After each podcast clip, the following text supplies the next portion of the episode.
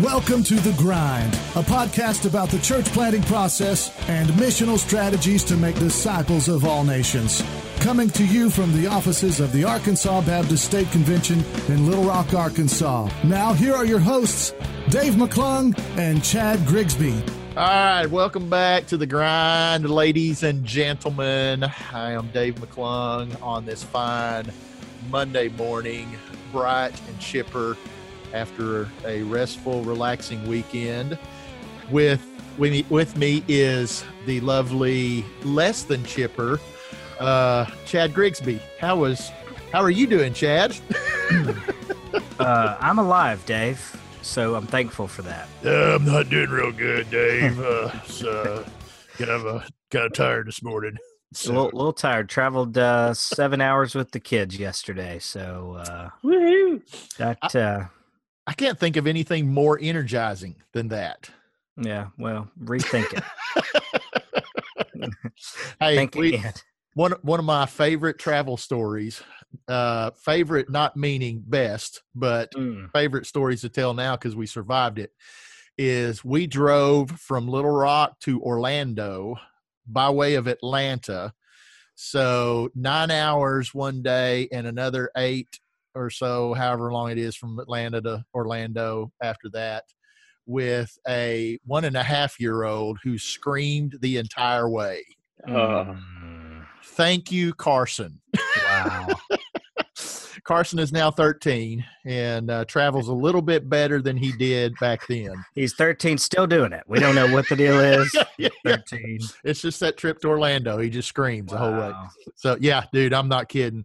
By the time we got to Atlanta that first day, uh, I had patches of hair pulled out of my head. You know, just uh, your goatee was white. White. See this patch right here in the middle? That was the Orlando trip. Just Mhm. right there. Yeah, yeah. So anyway, all right. So lots of crazy road warrior stories there. Oh, Yeah, yes. So uh, Chad to Denver and back, and then to pick up the kids and back home. So whirlwind week last We week. did fly to Denver, so that was good. Yeah, uh, yeah. You know, and Without kids. Without children. So we were very blessed uh, with that. Uh, but uh, then back to reality. So it's good.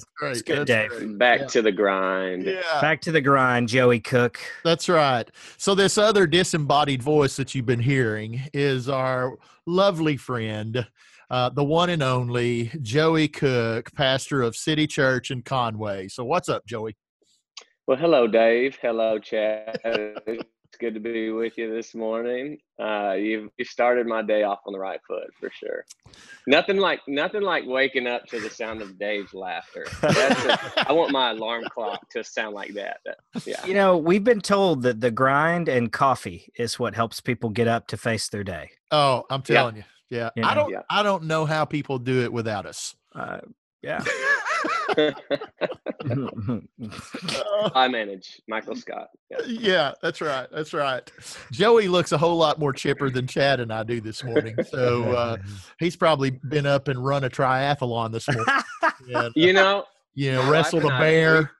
we we did we ran to we never run together ever ever and this morning we ran our neighborhood together That's and awesome. it was re- it was really cool Yeah. uh, the kids were like where are you going it's like listen just stay here lock the door don't touch see anything. yeah we'll see you about every 12 minutes so just don't burn anything down yeah Right. it was awesome Yeah, Don't, don't touch good. anything. Sit in this That's right. spot. That's, That's right. And if you move next time, we glue you to the floor. So that's right yeah. Oh man, I'm giving Well- similar instructions as well. By the looks of it, Joey, your house is still standing. So It that's is. good. it is it is Yeah. i'm uh i know you can't see this if you're listening but i'm in the garage today and uh I, I ju- it just felt like the right place for this podcast plus cartoons are blaring in the living room and my wife's hair dryer is probably running in yeah. the back of the house so it, Yeah. it's the it's the quietest place in, in on our property yeah. there there are there are a lot of things I could probably say about that. you know, uh, we probably belong in a garage, you know, with this podcast. So, uh, mm. uh, although your garage looks cooler than mine, you've got snowboards and helmets and all kinds of stuff on the wall. Mine has spider webs. It's the only space I get, man. I've got to maximize yeah, it. That's yeah. right. That's right. Hey, take yeah. what you can get. Mm-hmm. all right. Well, we're uh, we're excited to have Joey on. We're going. Joey has come on staff part time with us here at the ABSC on the church planting team, and and uh, as we kind of think through and dive into some collegiate church planting experiences. Uh, Joey has experience in that with City Church in Conway, and so we're going to kind of hear about that uh, along the way, as well as uh, doing a great job um, with a developing leadership pipeline and uh, a great group of interns that they use every summer and develop and uh, send out into ministry. So we're going to dive into that a little bit, and so hopefully this whole conversation will be encouraging to you guys. So, so Joey, why don't you just kind of tell us City Church's story, your story, you know, how you wound up planting in Conway, and kind of how it's morphed uh, over over the last four years. Yeah, well, I I, grew up uh, in North Central Arkansas, out in the sticks. Uh, country boy, as you can tell from my accent stuck in uh, I won't, won't, won't call it a, it's it's a pretty it's a big town. It's a it's a small city, Conway, Arkansas, and uh, grew up in a rural church environment. Um, and went off to college and uh, saw Jesus doing some stuff. Met some guys in college that uh, I'd, I'd, never watched anyone live out their faith. You know, it, it had all been kind of a, a head kind of thing, right? Like this is what you know. And uh, when I got to college, I saw people living, walking in fruit, and uh, giving stuff away and uh, it just hmm. it i had to rethink everything and uh, i think that's when i started you know walking out my faith for the first time. Um, so i did that for a while went to college for business and then uh, graduated and through a series of events god called me into ministry and i um, started working with students. I did that for about nine years.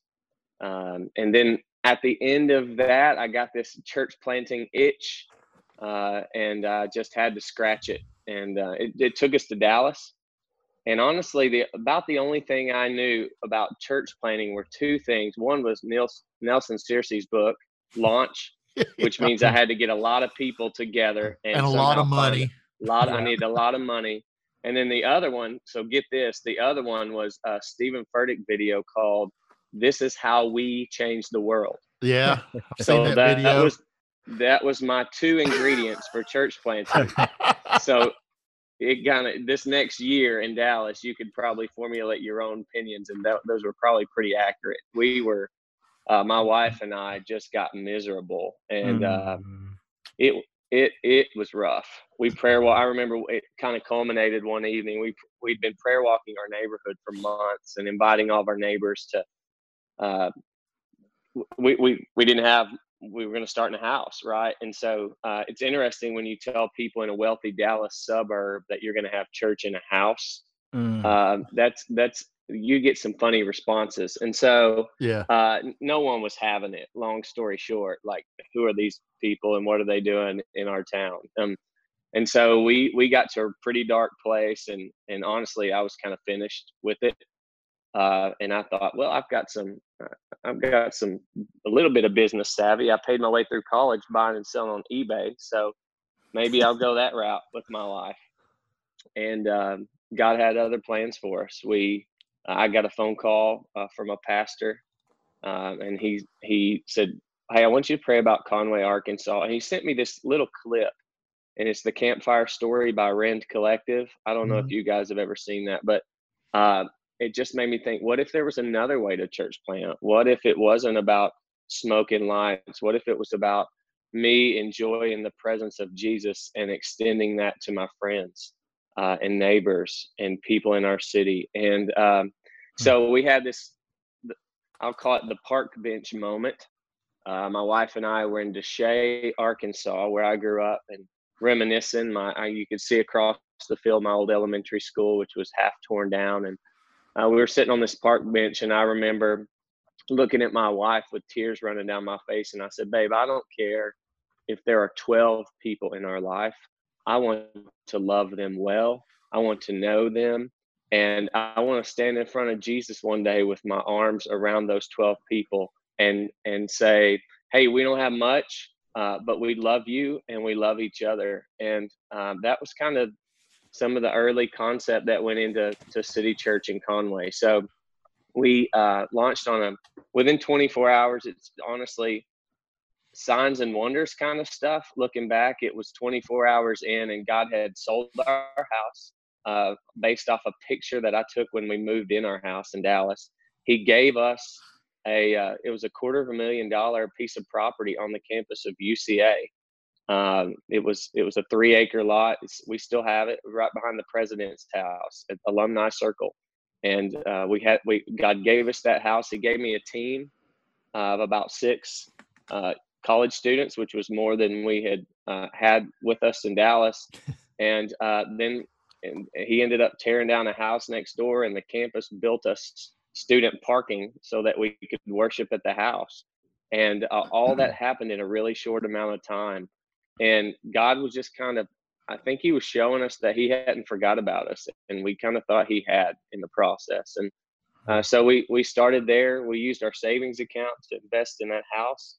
Uh, we used the rest of it, uh, borrowing back from our friend Nelson Searcy to print out five thousand flyers and slide under the uh, door of ever entering freshmen at UCA in the fall of 2013 and uh, 72 of them didn't know any better. I suppose they showed up, and uh, City Church was born, and we started loving our neighbors and raking leaves and picking up trash and putting Thanksgiving meals there for low income houses in our neighborhood. And uh, man, God was just kept he, he just kept working, and so uh, it's been five years almost to the day. So yeah, it's um, actually um, right at right at the day. So since then, we've moved. It's been a faith journey. We've been been in eight different locations in the city of Conway in five years uh, for our for our weekend worship gathering.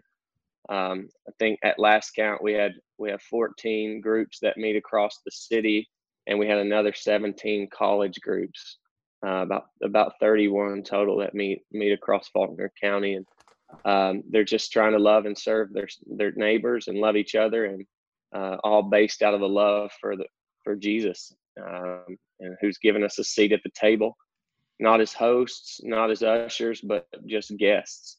And so um, we we we're guests at the table with Him, and uh, by God's grace, uh, we there there have been four other churches planted through this movement around Central Arkansas um, blue collar guys. In fact, uh, all four of them work in fields related to construction and and pastor and lead people from groups um, ranging from uh, probably 15 20 at a gathering to uh, up close to 200 or so so uh, we're just trying to be faithful and watch jesus and remember that we have nothing to bring to the table and as you'll find out from this podcast uh, that is just a true statement. That's just not a, that's not that's not humility. That's just a true statement. Uh, and yeah, I, I, think I said in our our last podcast, uh, I'm a wiener dog at a horse race, man. yeah.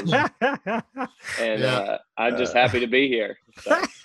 Yeah, Joey, they uh everybody has firmly established the fact that Chad and I bring nothing to the table. So, so the the hope has Regularly. been that the guests we bring in will actually have something to offer. So uh Yeah, well. oh goodness. Mm-hmm. Okay, so I have two questions, but one in particular is what were you buying and selling on eBay? Yeah, through college. I, actually, Chad can probably affirm this because uh, the reason that I started down this track with you guys was uh, a relationship with Chad Grigsby. Uh, we went to college together, and I, I watched God in his life, and uh, I was this knuckleheaded college student, and so was he. But he was walking with Jesus in a way. He was one of those guys that kind of inspired my walk with Christ at a really formative age, and, and uh, so we both played in bands at different time in college and i was buying and selling clothes on eBay. So I would go to vintage thrift shops Mhm. and buy stuff for two to five bucks at a turn, and then sell it for fifteen to sixty-five dollars, uh, depending on what what I found. So it worked pretty good. It was fun, and eBay would, had just kind of got started, and that that dates me a little bit. So my profile says member since 1999, which is almost 20 years now. Yeah, yeah. Yeah, Oh, we that's we were parts of two of the premier bands in Arkansas at the time. Joey. Yes, Two of the Premiere. That's what. That's the word I would have chose too. uh, window pane action figure. Yeah, That was uh, that was your band. Are you serious? hmm yeah. There's the banner. Our listeners can't see it, but Yeah. Yeah. And and and we and Cash played Hall. Yeah, and we played several uh, concerts together. We did. It seemed like most of them were in Batesville at the old depot Yeah. back Yep. in the day. So yeah, that was those were some fun times. Good Y'all time. were definitely uh, my favorite band in college, Yeah. well, hands down. So what's thank you. so what style? I know what Cash Hall played because I've heard Cash Hall before, but what did window pane action figure sound like? Yeah. Compare. Uh, I would say we were a four chord pop punk, pop emphasis on pop. Just kind of some guys having fun, talking about dating and going to the dance and listening to music and driving around the city. It was just fun music, is what All, we kind uh, of. All yeah. a Relient K. yeah, it's in that vein. Certainly. A little more to me, it was kind of Weezer-ish. Oh, Thank you. That is maybe the biggest compliment we've ever gotten. uh, yeah. You know, like th- it was kind of fun and silly a little bit, but also, you know, it, it. I'm telling you, Dave, it was fun. yeah. There's rumors of a reunion tour. So Hey, Just that needs to happen. That Yeah. needs to happen. You're you're uh you're one of your bandmates, you married his sister, so that should be easy, right? I do. did. Yeah. Yeah. He, yeah. That's right. So- All right.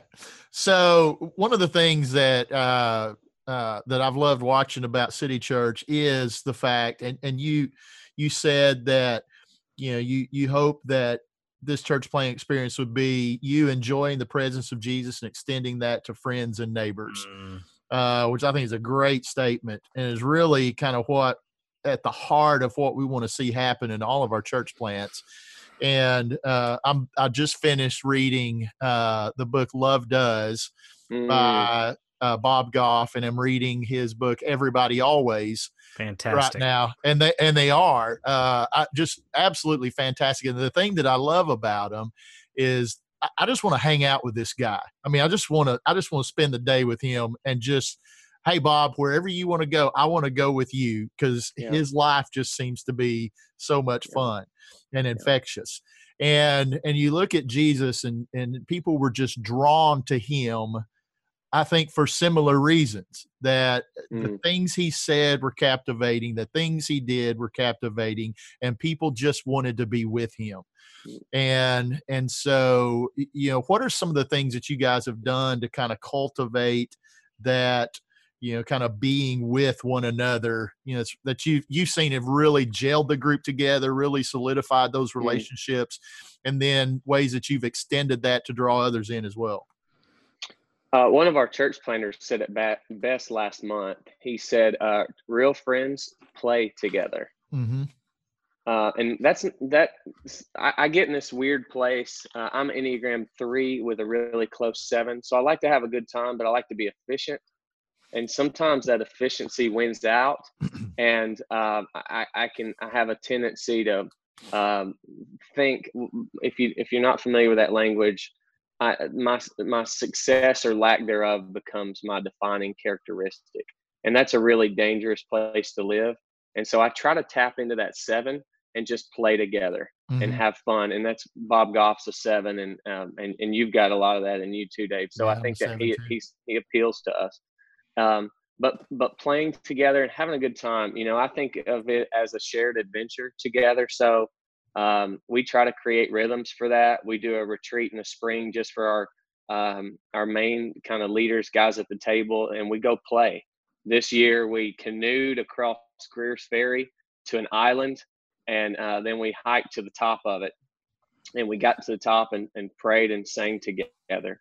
And then we hiked back down and canoed back. And uh, it was the it was we just had we have fun together and we finished the evenings out playing games and and when it's time to work we work um, but we love to play. And so there was a presence i think you nailed it there was a this presence thing about jesus you know? He had this magnetic personality and uh, paul said we have nothing to give but our own lives and ourselves. So at the end of the day no one reminds me uh, man joey that talk you gave two years ago man god really used that yeah. to shape my life in fact, most Sundays, no one even says, "Man, that was a really great talk." Now that yeah. I, I, think about it, um, but but you know what? After that, when we went to when we walked down to Old Chicago and we sat at a table with 15 people, and we were the noisiest people in the restaurant because we were laughing. Um, there's something to be said about enjoying Jesus in the company of your friends, and and I think maybe that is the thing that God has used uh, in the last five years is is just walking with him and then ministry becomes not something that you do because when i'm when i'm in the flesh ministry becomes something that i do yeah. but when i'm in the spirit ministry is something that i leave behind when i'm loving jesus yeah um and and there's a, a, a hard def, distinct difference between the two uh, ministry in that capacity is enjoyable because Jesus is enjoyable. Yeah. Um, ministry where it's you know a meeting after meeting and and, and my heart goes out to maybe even some of our, our listeners that just struggles to find space for that. But uh, for us it's just enjoying jesus together and um, that that's taken us and it, it, it's difficult and it's really messy and you guys know that. Um, it, it is a grind because there's sometimes you don't feel like playing and uh, but if we're walking with jesus and we're walking with other people impact happens um, staying close to him and staying close to others. Whether that's in our neighborhood whether that's on our ministry team uh, or whether that's at a sunday gathering um, and, and and really not letting our identity flow from anything other than him. Yeah. W- when that happens we can we can poke fun and laugh in the mornings on a podcast regardless of what our sunday attendance was or wasn't. Yeah. uh, regardless of if anyone's listening or if we feel like our influence is just non-existent if we're walking with jesus none of that matters right because yeah. he brought something fresh and new that superseded any kind of metric I, I, was reading reading this morning and Bob Goff said something. Chad, you may remember this quote. I've got to go back and get it right, but he was talking about not going on mission trips, just have Tuesday mm-hmm. you know just let it be tuesday you know yeah. because you know tuesday we're living life and we're on mission because it's tuesday yeah. and we're walking with jesus and so you know this uh you know our, our mission is just an outflowing of you know what jesus is just being with jesus and uh was talking with a former professor friend which we're going to do a podcast with next week on preaching and he said, I get asked all the time, you know, how much time do you spend, you know, preparing a sermon? He said, well, this is the culmination of about 40 years mm-hmm. of walking with Jesus. And he said, preaching should be an outflow of just being with Jesus. And, mm. and, uh, and so mission is an outflow of being with Jesus. Church planting is an outflow of, of being with Jesus. And, uh, so, uh, uh, if we can ever capture that, I think we've got something special that the world desperately needs. Yeah, and you know, Joey, hearing you talk, man, uh, I just really appreciate your heart. It comes through, you know, and uh, you know, it's funny because I always love to hear people talk about what God's doing in their life, and then when a scripture comes to mind, it's like they're just doing what Jesus said to do. Yeah. For instance, by this will all men know that you're mm. my disciples if yeah. you love one another. Yeah. And it seems like as you guys have loved one another, people have seen that contagious community and said, I want to be a part of that. And I think I think so many times we think about inviting people into our community or into our church. But my question is, what are we inviting them into? Yeah. And, and if you're not inviting them into something that's real, uh, and, and it's like you're talking about, man, it just it's it's fruitless. It's it's it's yeah. futile, you know and we've been in you know don't get me wrong we've been seasons of that right like and that's that's when we get in the flesh and we start being dominated by those man-made metrics that our friends and those we aspire to to be uh, create and uh, congratulate uh, then we get sucked into that trap mm-hmm. um, and and then we, we then we work harder and then we well we if we could just try something new or reach down deep or get up a little earlier and that's that's all flesh right? Like that's not a fruit of the spirit. Fruits of the spirit are patience and peace and joy and gentleness and kindness. And when we're walking in those places man that is magnetic. That's yeah. that's the best thing that we have. You don't have to beg a waitress to come to a worship service when she sees what's happening at your table. She yeah. wants to be a part of it. Right. Uh, she's she's she's she's drawn to it and then she's asking the questions but if it's this cold religious thing i've been in that for a long time and i'm just not interested in that kind of expression of of the church it's not appealing i don't want to spend my days that way yeah. Um, so yeah, I get it, Chad, and um, man, it's so easy to fall into those traps because that is like the way of the world, right? Yeah. Uh, that's, yeah. that's the way that that makes sense to man. So. Yep. Yep. Uh, could follow up, Joey, on kind of what you said uh, in your story that kind of struck stuck out to me. Uh, Dr. Tucker says often that he only hires guys that have kind of had their rear end kicked hmm. and experienced revival uh, in some way or for, form or fashion. And so uh, it sounds like I don't want to overstate this, but it sounds like you got your rear end kicked in Dallas. Uh, and uh, and I'll I, I know a good rear kicking because I took one in Memphis before we uh, before we planted in Batesville. Uh, so tell me how much the struggle in Dallas shaped City Church and you really oh and and and what were kind of the top one or two things that you kind of walked away from with Dallas that shaped what you would do with City Church? Well, that's an awesome question, and sometimes I have a tendency to breeze over that in a story. Uh, but that is that was the defining moment for our life and ministry, and I, I don't mind going there with you. You you talk about being broke, and it was dark. I'll just tell you, um, that night the night that we were at the bottom of the pit, my wife and she, and it, you both know her. She is a sweet Jesus loving yep. gal. Tore the freaking shades off the window and came at me, and uh, and I was I was in equally as dark. We listen. I grabbed her. Hey, bro, like I grabbed her and we we cried together out of part of it was self defense, and we ended up in the floor.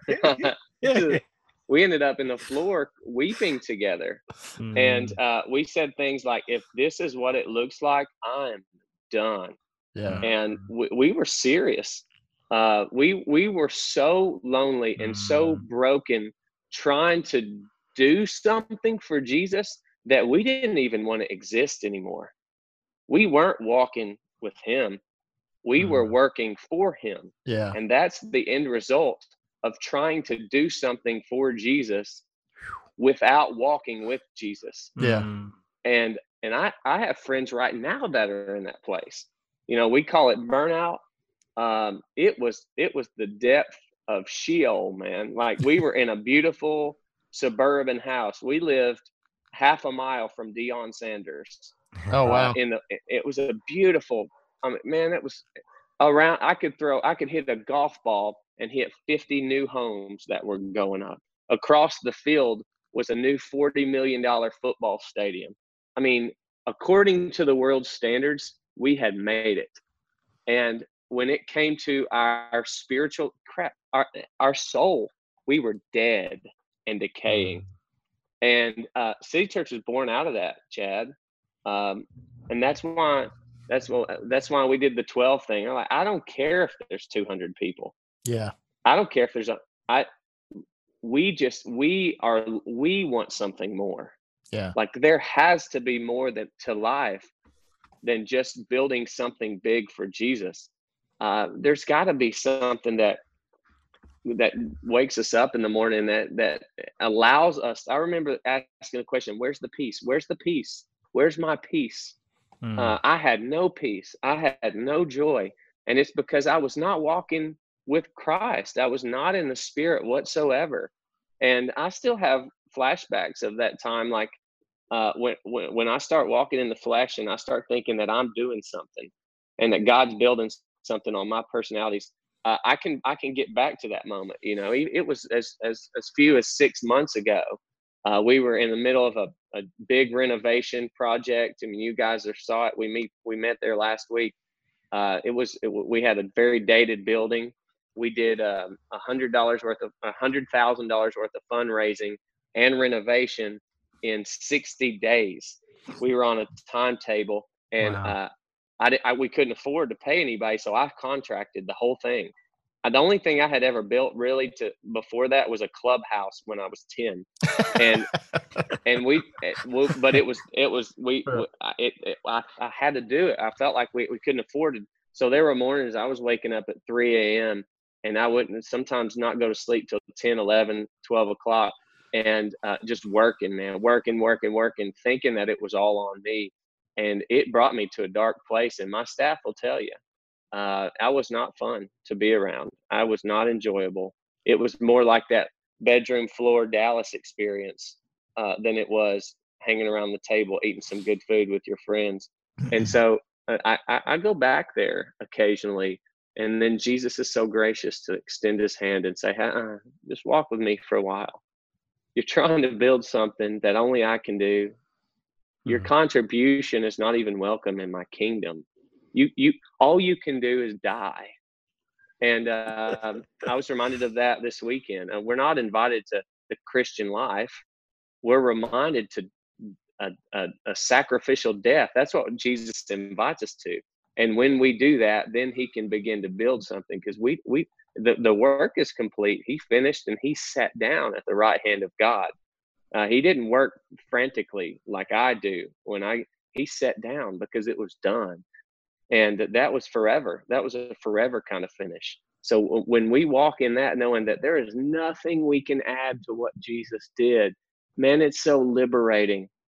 Then leadership development and discipleship and evangelism uh, are are not in ministry are not things that we have to do in order to get some results and to finally bring value to God. But they're, they're things that we get to do in order to experience joy. Uh, we can add to what he did. And so, man, I, I live in this these two worlds between the two. And when I, am right now, I'm just I just happen to be on the good on the healthy side of it. Uh, and and I've got some people in my life now that remind me when I start to go down those places. And so I, they asked me a long time ago, what if the soul that God sent you to Conway to save ended up being your own? And at first I was kind of mad. I was like, yeah, I'm, there's going to be five other 500 souls saved and they're not mine. I'm good, you know, but the reality is that it has been mine. Yeah. Uh, and the saving has been a, a learning to trust Jesus daily as, as my meal and my provision. And um, so yeah city church was that was joey's journey to experiencing jesus not the mm. however many else that call themselves uh, members of that family. That that's me trying to figure this thing out and others going hey can we join you in this? Because it looks like we're kind of moving in a good direction here yeah, hop in. Let's go. This is fun. So, dude, dude, I have a whole new picture of Sindel now, uh, whipping a shade down and beating you with it. dude, it's real, and it's yeah. my fault. I yeah. did that to her. Yeah. You know? I, I, did. Uh, I had I had ministry dreams, and I and I imposed them on my marriage and on my wife. And because she's sweet, she said, "Yeah, babe, if that's what God's leading us to do, I'll go." Yeah and uh, I took her to I took her to a dark place chasing that rainbow of of church. You know. Yeah, yeah. Mm. The end of that rainbow is not a pot of gold. No, no. it's a pot of something, but it's not a pot of gold. It's a heap of dung, man. Yeah, that's right. Well, I wasn't yeah. going to say it, but you just went there. Yeah. So, yeah. Yeah. yeah. yeah. So, okay. So, so out of all that, you've got relationships with all these people and have realized, okay, I can't, I can't do this on my own. We've got to have a group of friends and neighbors that are on this journey with us.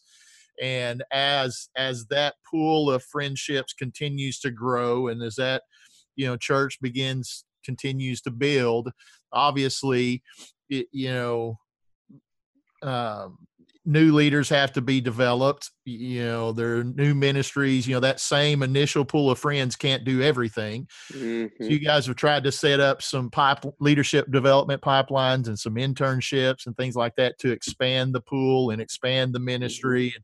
so kind of talk about some of the things you guys have done with that because at least outside looking in it looks like it's gone pretty well i'm sure there's there's bumps and bruises along the way in that but what are, what have you done what are you learning you know what what would be your encouragement to those that are developing their own leadership pipelines right now? Yeah so the first year with us was a was a, a group of i don't know somewhere between 30 and 60 people that we would have considered core that prayed together regularly. We loved our neighbors. We worshiped together through meals through singing through the teaching and study of, of god's word. We were essentially this missional community, if we want to borrow that language of, mm-hmm. of people doing well, then other people started wanting in. And the in and the influence, I suppose it was, was growing in our city and more people were coming to the table. So I think at our one year anniversary as a church, I think we had about 300 people uh, that that wanted to be a part of this movement, and um, that that caused that caused problems. Looking back, right at the time, we didn't see it as problems, uh, so we we are uh, then the struggle became all right. How do we take what we've experienced as a group of believers and extend that to others? Well, I think that all of us have to leave the comfort of this circle and start new circles. Uh, in in some ways, hey, do do what I helped do this first year with another group of people which was uh, in my mind made complete sense the problem was i didn't equip them to do that I just kind of expected them to be able to do that. And some of our some of our hardest parts of this five year journey has been people that were in that original 30 to 60 feeling left out. Mm-hmm. And they got their feelings hurt. And and I lost good friends that thought here because here's the narrative they believed. Joey Joey used us to get here and now he's there.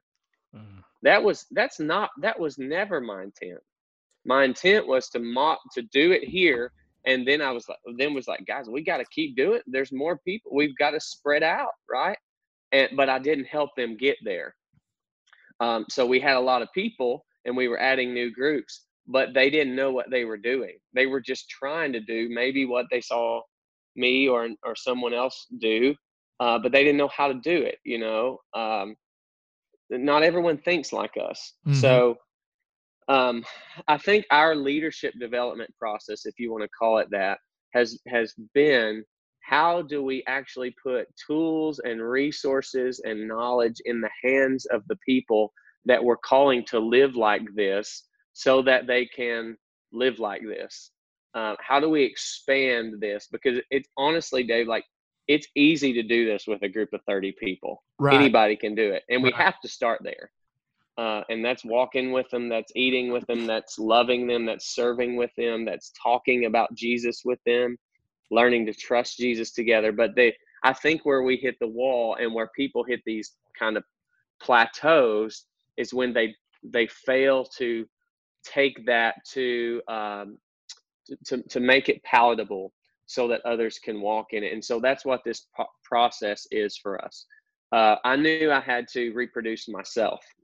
Uh, and so all the hiring that we've ever done, and, and, and really, I don't even like that word hiring, but uh, I'm just going to use it, comes from the inside. All of our key leaders are guys that have, and girls that have been raised up in this family and now have been kind of put in places according to their APEST gifting to use that in the lives of other people. Uh, and so, for example, one of those is the college ministry. When I start, when we started this thing, I was the setup team. I called musicians. I taught. I printed off words on paper to sing. I was the facilities coordinator and I cleaned the toilets after everyone left. well, that's good unless you're trying to love your wife and your kids and uh, you know there's some problems there. So trying to find ways to disseminate that into other people's lives. And uh, the, our our internship was birthed out of that. So uh, the guy that you guys both know, his, his name's Lane Long. He's the leader of our group uh, of our college ministry. Now he's uh, helped take what I started, which was an internship, which literally started with one guy. His name was Carson, and he lived in he literally lived in a closet at our ministry house. Uh, it was a, it was a pretty good sized closet, yeah. but it was still a closet. Uh, and uh, call him Harry Potter. Yes, and now it's expanded to uh, this summer. We have thirty. We've had as many as sixty. We've had as few as uh, twelve college students uh, in the summer. Now Lane leads that, so I didn't touch it this summer. Uh, Lane Lane leads that, and um, I'll come in to do a, a couple maybe equipping labs. So he he creates this summer process to help people understand Jesus, understand themselves, understand what Jesus is doing in the world, and then actually mobilize them for ministry. So that's the whole point of our summer internship process.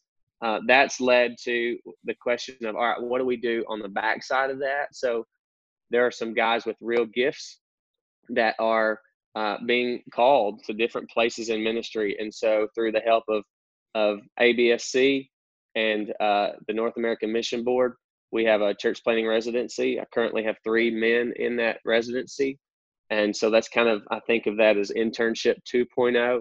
We meet up with them every two weeks. We're reading things together. We're praying. They're out there doing it. And then we meet up to talk about what God's doing and how we could do it differently and how we could trust Jesus more while we're doing it. So uh, then this the coolest part of the, the back end of this thing is now we're working with guys around the state of Arkansas to help uh, plant churches and to help make disciples in in college cities around Arkansas as well. So I kind of see it as a three part pipeline that could take someone from an entering college freshman to uh, a, a full fledged church planter, to someone that's making disciples and, and and leading, pioneering a new work of a church. And and I, I, think the one thing that comes to mind, Dave, when I think about this, because it's my story, um, I was nothing to be admired or desired, you know, in college. Uh, there, there was, but someone took an interest in me. Someone saw something in me that I didn't even see in myself. Mm-hmm. I didn't have a pedigree. Um, I never knew. I didn't have it. I never had a pastor in the family. Uh, heck, none of our family had never even been to, to college, much less seminary. Uh, and and someone said, "Hey, there's some God's God's got something for you, and you have some gifts. Let me help stir them up in you. I think God wants to do something in your life." And so when I see when I see a, a, a person, that's that's kind of my goal with them is to see. It's not to take Jesus and put it in them, but to see what God's already gifted and created them to do and help fan that flame and bring that out of them. And mm-hmm. that that's all the work of the Holy Spirit. I mean, he does that so the pressure's off of me.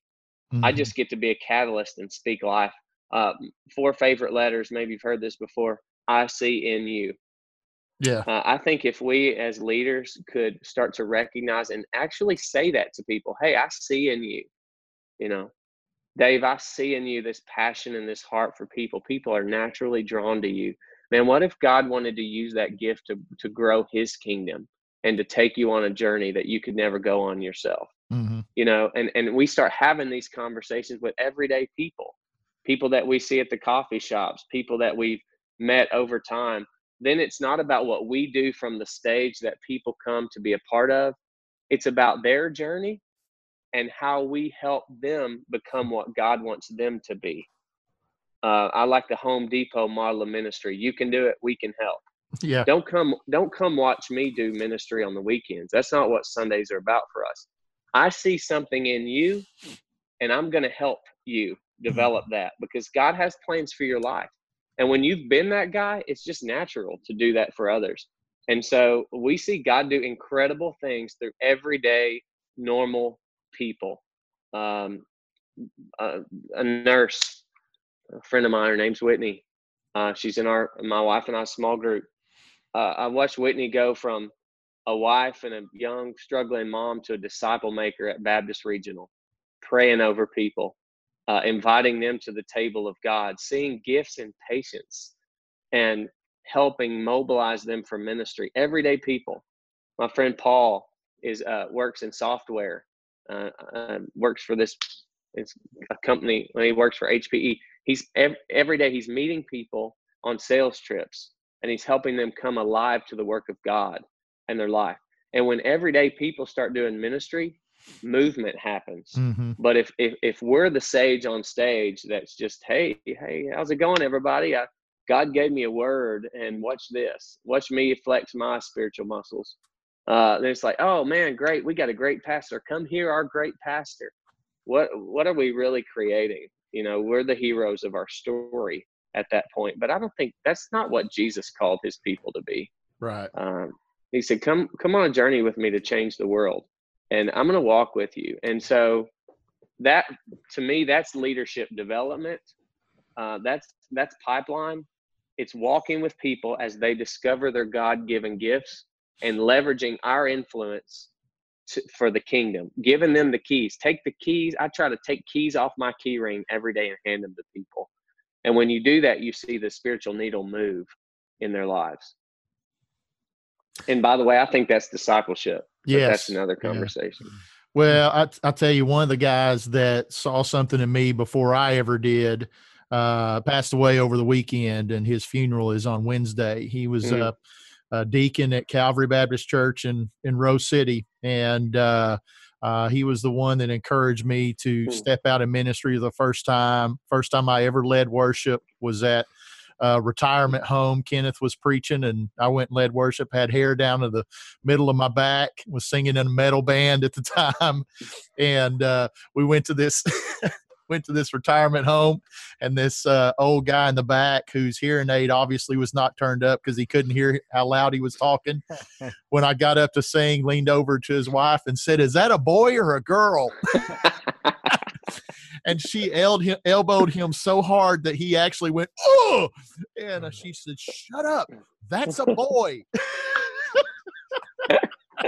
and uh, and Kenneth was the one that encouraged me. I, dude, I couldn't sing after that. I was laughing so stinking hard, and uh, and so, but I, you know, the the thought of going in the ministry and doing anything was so far off my radar at that point. But but Kenneth was one of those guys that said, no, something's there's something there with Dave, and mm. uh, and so he he he's getting to to walk with Jesus face to face mm mm. now. And funerals on Wednesday, but uh, yeah, eh, you know, uh, th- that's one of the fun things about this job for me uh, is is finding guys that I watch in ministry. You know, whether they're laymen or maybe they're a student pastor or or even pastors, um, and and just watch how they relate to people and the things they say, the things they do, and I sit there and think, man, that guy needs to be planting a church. You know, he's being held back, you know, here in this ministry because he could do so much more if he was cut free a little bit and you know, and then have those initial conversations where you scare the heck out of them and uh and then watch God just just do something. And you know, part of my the, the funnest part of my job is trying to find those guys that uh, maybe there's there's something more than they see in themselves, you know, at the time, and then to get to watch God do something with that. It's just love it. I got a group of I got a small group right now. I got three guys in my small group right now that uh, uh, a couple of them have done some pretty significant ministry, but there's, uh, there's an, another one that's kind of young and hungry. And I'm telling you, I cannot wait to see what God's going to do with with this guy. Uh, we're having lunch this week, and and uh, I think we're going to see some uh, some churches planted out of our small group at Summit. So, mm. so fun stuff. I love it. Hey, it makes me think of Paul on the road to Damascus. You know, can you imagine what was happening in heaven, like in the first part of that journey? This you've got this persecutor, man, like the fear, fiercest guy of all the law. He's walking down this road, and and I can just it's like the heavenly tribe is just kind of like, I can't wait. What's yeah. this? Yeah, we're about this guy. This guy's about to change and yeah. that's the feeling that you get when you think of leadership development and discipleship in this way like I don't have any idea what God has planned Yeah. for this little girl across the street. But when she comes over here, when she's hurting, and my wife is praying with her, and and we're beginning to call call things out in her, man, like that. There's no telling who she's going to influence. I was we were singing a song yesterday about in my mother's womb you have chosen me, and I was thinking of my mom as a she was 17, she got pregnant with me at a young age. Nothing, man. No money, broke, middle of nowhere, scared to death. And I bet I, I, I just wonder if if the Lord was just what's this? Cheryl, just hang on. Yeah. Because you got a little something in your belly. And he's uh he's gonna have a lot of problems. But I'm gonna do I'm I'm gonna do some stuff with that boy. Yeah. Mm, Just hang just hang on. Yeah. mm, Yeah. Yeah. My mom's still wondering if that's ever going to happen with me. Uh, she tells me often, no, I'm kidding. I'm kidding. She still tries to send me to my room when I act out.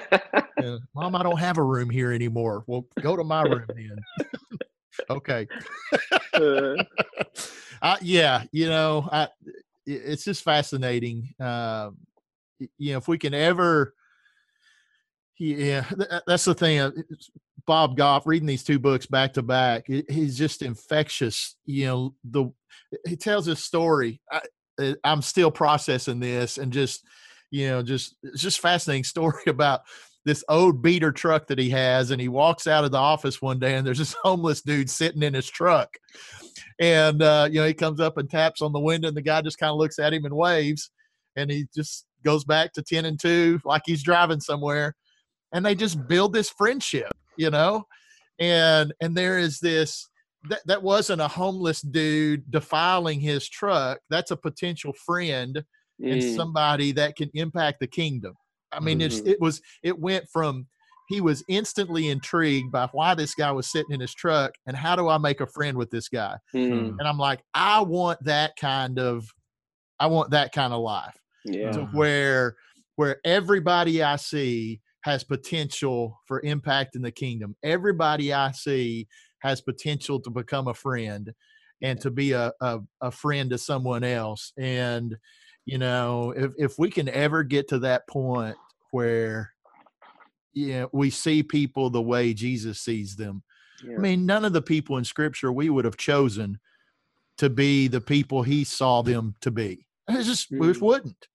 Tax collectors, you know, prostitutes, you yeah. know, adulterers, uh, you know, we just wouldn't. And And, and and when we see people like that, Dave, we we're not kind and, and love them in order to put another feather in our hat. Right. You know what I'm saying? Like Right. not because of what they can do, but because of what Jesus has done in us. yeah, Then it become it becomes an overflow of what Jesus has done in us. Uh, Yeah. and and that's that's that's a that's another one of those traps that I fall into. I wonder what they could accomplish. I wonder what story could. No, no, no, no, no, no. Jesus loved me. I'm gonna love them like Jesus loved me, and then He can do whatever they want. So then the the so uh, someone told me this weekend, influence dies, or sorry, influence comes from the death of self preservation. wow. Mm, So when we when we get to the point where we're not looking for what we can get from someone, but we just begin to love them where they are, expecting nothing in return, then real influence begins. I, I was sitting last night at a dinner table with our head football coach at Division One college right here in, in Conway, and uh, that little flesh that started spurring up. You know, I wonder if I make friends with him. I bet we could blank, fill in the blank. Yeah, But then, but then this idea, no, no, no, no, no. Influence begins where uh, self-preservation ends. Just love him for him. Done. And then we can relax, right? Then we can breathe. Then we can actually sit and enjoy people when we're not trying to get something from them. There's We don't have no an agenda. Yeah. Yeah. yeah, yeah, exactly. Yeah, and I think uh, I, I think of Donald Miller's StoryBrand, um, where really what we're trying to do is be the guide. We're not the hero, You know, Mhm. and it's like you said, don't come li- listen to me, watch me do ministry as if I'm Mm. the hero. You, you know, it's not we can do it, you can help, but you can do it, we can help. That's really what we're trying to do. We're trying to position ourselves as a guide. And I love what you said. It's not that you're trying to input something in people. God has already put inside of them everything that they need for life and godliness. How do we then draw it out? That's what a guide does. You know, that's what Yoda did for Luke. That's what you know, that's that's uh that's uh I I almost did my Yoda impression, but I'll, I'll uh, mm. Yeah. But anyway, yeah. Yeah. So, yeah, but that that's what Obi Wan Kenobi did. That's what any guide does. yeah. That's what uh, you know, Bilbo Baggins or you know Frodo, whatever. Everybody drew out of them, Gandalf and others.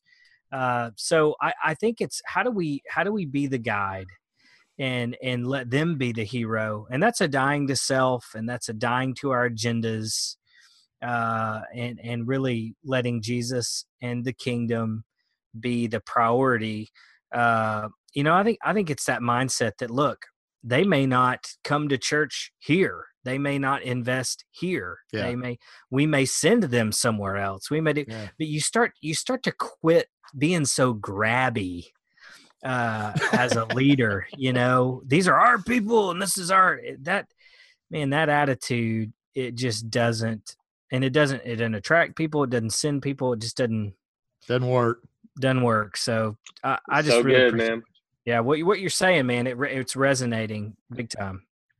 You know and and that's you know jesus jesus economy is an upside down economy.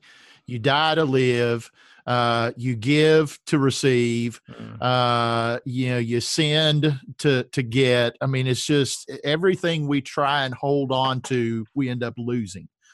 And uh and, and if we can ever you know turn loose uh and, and hold with open hands what he's given us then then there's a whole new world that opens up that we never would have got by hanging on to the stuff that we get that we have Gotta let go of the ring, man. You gotta let right. go of the ring. Got to, got to. Well, dude, man, we could sit here and talk all day about this stuff, and ain't nobody got time for that. Uh, and so uh, this has been fun, and and I hope hopefully this conversation has been an encouragement. You know, everybody out there, look, you know, I, I had a conversation with a guy the other day, and he had he had he was starting to kind of go to a, a tough place, and his statement was. Uh, you know, people kept coming asking me, well, how's the church plant going? You know, how's it going? And every time he heard that question, he had all these self imposed metrics come in that he wasn't meeting. And so I didn't have anything to say to them uh, for how it was going. You know, our worship service wasn't doing well. I, you know, I, I got so focused on trying to build this group that I quit, you know, daily living for Jesus and and and the thing that attracted me to this guy and I loved about this guy was that every day he was on mission. You know, in his job, at the gym, in his neighborhood, he's sharing the gospel with people, he's leading people to Jesus.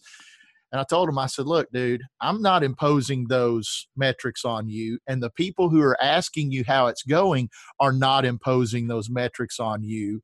Uh, I said, I said, there's somebody speaking in your ear, and it's not Jesus. And and so you got to get off of that and get back to to living on mission. And and it was just like this huge weight was lifted off his shoulder. And I said, look, go go make friends with your neighbors. Go go be Jesus in your neighborhood. Share the the outflowing of what what Jesus is doing in your life and watch people be attracted to that. Uh, and then the church will build. And uh and so we we're having lunch tomorrow and uh, doing a little checkup there, and he's back to doing what he started doing, and and I think it's it's going to be great. Um, but we get caught up in so much stuff with all these expectations everybody has for us. We miss the expectations Jesus has for us. I think. Yeah. So, all right. Hey, we got to end with uh, rapid fire. You know, these are our, Oh, our yeah. burning questions. Sometimes these are the hardest questions to answer uh, Mhm. in all seriousness. And so, uh, so here, here we go. Quick, short answers. Here we go. Get your game face on. First thing that comes to mind, man. Here we go. All right. All right. top one or two books that have had the most impact on you. Uh, I'm learning right now. Uh, Waking the Dead by John Eldredge is helping me see that that everything around me is spiritual. Uh, a book called To Transform a City. I don't Mhm. even know who wrote it, but I'm captivated by it right now. Eric Swanson and Sam Williams. Boom. Yeah. Top strength in ministry, top weakness. Um, my top strength. Uh, I'm a relational being. I, I I really enjoy people. Sam Walton said there's something to learn about everyone, so treat them like your next best friend. Uh, top weakness. Um, insecurity. I have a deep sense of insecurity that Satan loves to to prey upon. Yeah. Yeah. Fa- uh, favorite hobby or pastime? Man, I'm dying to play around the golf. If any listeners out there want to invite me, I this time of year, yeah, uh, that's my fa- that's my favorite hobby. I think, yeah. Um, what about movie? Your favorite movie? Uh, favorite movie? Um, ah, I'm gonna I'm gonna I'm gonna go back Dumb and Dumber of all time. yeah. It just uh. it really shaped me into the man that I am Hey, today. Speaking- just- Speaking of Dumb and Dumb and Dumber, we landed in Denver the other day, and I don't know if you know this, but around the airport there are no mountains, and, and in fact, around Denver itself, there's not a ton of Right. mountains. Right. Uh, John Denver, man. I John Denver, you're it. but for Dumb and Dumber. I thought about that when we landed. That John Denver full of crap. yeah. That that is in my top five favorite movies of all time. so, uh, all right. Uh, favorite band or musician? besides window pane action figure, Oh, right, right, right. That's Or right. Cash Hall. Uh, uh, I'm. Uh, let's see. Favorite. Uh, I'm on a. I'm on a Johnny Swim kick right now. Yeah, All yeah I like Johnny Swim. Okay. All right. I don't know that I could even name a Johnny Swim song. Maybe I need Yeah. to listen to some Johnny Swim. Give it a shot. It's good driving music. All right. Make you. It'll make you want to go home and kiss your wife, bro. That's. It's. It's just good. It's good living music. Hey. I, I don't I don't need Johnny Swim to make me want to do that. Hey, that. that's good. That's awesome. Uh, so I'm listening to the, the new Michael Romeo CD. For folks who don't know who Michael Romeo he is, he is the lead guitarist for the band Symphony X, Mm. and it is a symphonic metal masterpiece. Yeah, Dave, awesome. I'm gonna be. I'm gonna be honest. I have no idea what you just said. Yeah, yeah. Well, think uh think Bach and Beethoven with electric guitars with an amazing singer uh on top of that. That's what you got. Dude, he is I will say- unbelievable. you, I now have a respect for progressive rock because of you and Alan. I don't know that I enjoy it yet, but I do. I do Hey. respect it. Hey, just give it time, man. That's music that has to marinate. You can't just Mm. jump in all willy nilly and think that you know you're going to microwave your love for that kind of music. You got to get Mm. in there and let it marinate and just wash over you. And, and before long, you're you're paddling down the river and enjoying life with these incredible musicians. Wow. So there you You've- go. You've painted quite a picture. yeah, there you go. I, I don't I don't know what kind of picture, but uh, yeah, that there you go. Joey, appreciate your work, man. Yeah, dude. hey, this is fun. And Yeah. uh, Love you guys. This is hey, fun. listen, you you uh, we're, we're we're so thankful just to be able to to partner with you, work with you, let let you know you working with us. Your voice in our convention and in our team is needed and been very helpful. So thanks for associating with us, low lifes. Hey, thanks for taking a risk on a on, on a guy on in, uh, in the margin. You know, that's what you guys have done in me, and I, I greatly appreciate and respect that. Thank you. And tell Sindel we have a newfound respect for her as well. Yes. And, okay, uh, I will. hey, man, I'm I gonna will. I'm gonna be very careful and and uh, tentative around her now. Yes. Don't make her mad. You don't Hey, want to man, make six mad. tell you. man. Dude, I got uh, I got a little tiny package of dynamite at home too, and uh, named Christy, and uh, and so uh, that that one has exploded on me a couple of times as well, and I needed it, much needed. Mhm. she is my junior Holy Spirit that uh, God uses to be a corrective. So love her. All right, man. Hey, thanks for talking, and uh, we'll see you guys next time on the grind. Keep grinding.